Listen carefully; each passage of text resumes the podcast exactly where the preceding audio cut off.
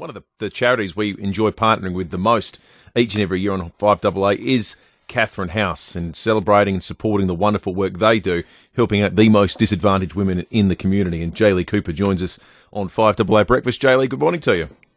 Good morning. Jaylee, as Will said, we do love our association with Catherine House through the, the, the Undy Drive and other events, and we know that a lot of our listeners and a lot of a uh, lot of advertisers as well get right behind the great work that you do helping women who are on the receiving end of domestic violence.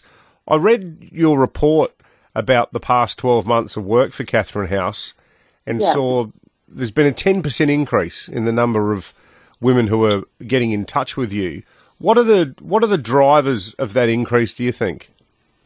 Look, look, there's actually so there's been a 10% increase in the number of women coming to Catherine House, but Dave, there's actually been a 45% increase in the number of women contacting Catherine House for support.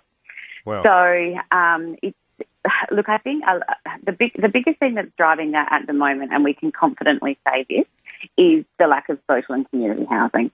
Um, and you know the lack of rental properties available. Uh, uh, you know, I think we're at something like one percent availability when it comes to um, you know to rentals. So we're finding that we've got this whole new cohort of women coming or contacting us because they're falling into homelessness simply because they can't find a rental property.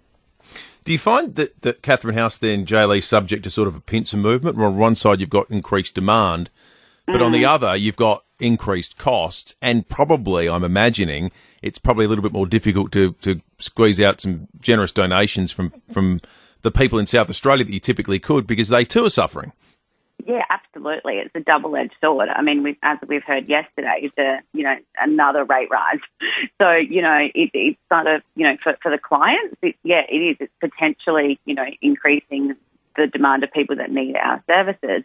But then on the flip side of that, it, it absolutely is making it hard harder for people to make donations and you know attend our events and those sorts of things as well. So it's it's a continual challenge.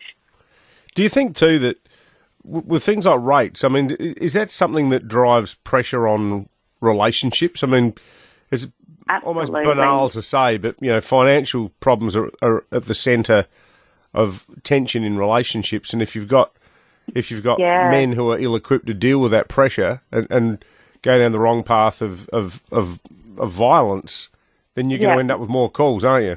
Yeah, oh, absolutely, absolutely, and and we saw the the pressures that COVID put on um, family and domestic violence as well, and how that led through to, to homelessness. So I think this is um, sadly, uh, you know, another pressure um, that that people and, and women, particularly in these situations, have in their lives that can then lead them to, to contacting us with the hey, what can I do? You know, and I think that's why we've had that 45% increase in, in calls to our intake service because um, women are either very, very close to falling into homelessness, so they, they're calling for support and, you know, perhaps advice, what's my next step?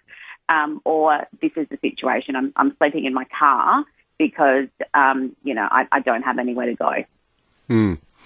Hey, uh, Jaylee, to, to end on a brighter note, hopefully we're going to be partnering Good. up again for uh, the Undy Drive again later in the year because we do love it. Yeah, absolutely. We're super excited. We're um, it, it's one of our favourite times of the year. So, um, and and this year is Catherine House's 35th anniversary. I'm not sure if you guys are aware, so it's a really significant year for us. So let's let's hope we bring it home for the Undy Drive again. Hundred percent. No, it's going to be great. Good on you, Jaylee. Jaylee Cooper from Catherine House. There. I've been thinking about um, dares that we do for, for the Undy Drive, and, and one. I mean, I'm still reeling from the evil bastards that I work with coming up with the cheery idea that on a six degree day, I had to run in my board shorts into the briny down at Henley Beach and have the entire humiliating and bracing process filmed by Sam Daddo.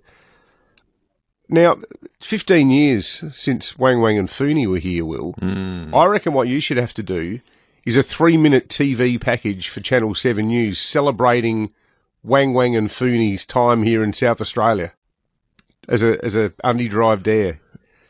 You got to go down there with the camera crew. To me, that feels much more like you having to suggest that the the umpiring decision in which grand final was it was right. 1978. Yeah, how much did you pay to get out of that one? A grand. Yeah. I, I no, think... no, no, I lie. I paid five hundred dollars out of my own pocket. Right.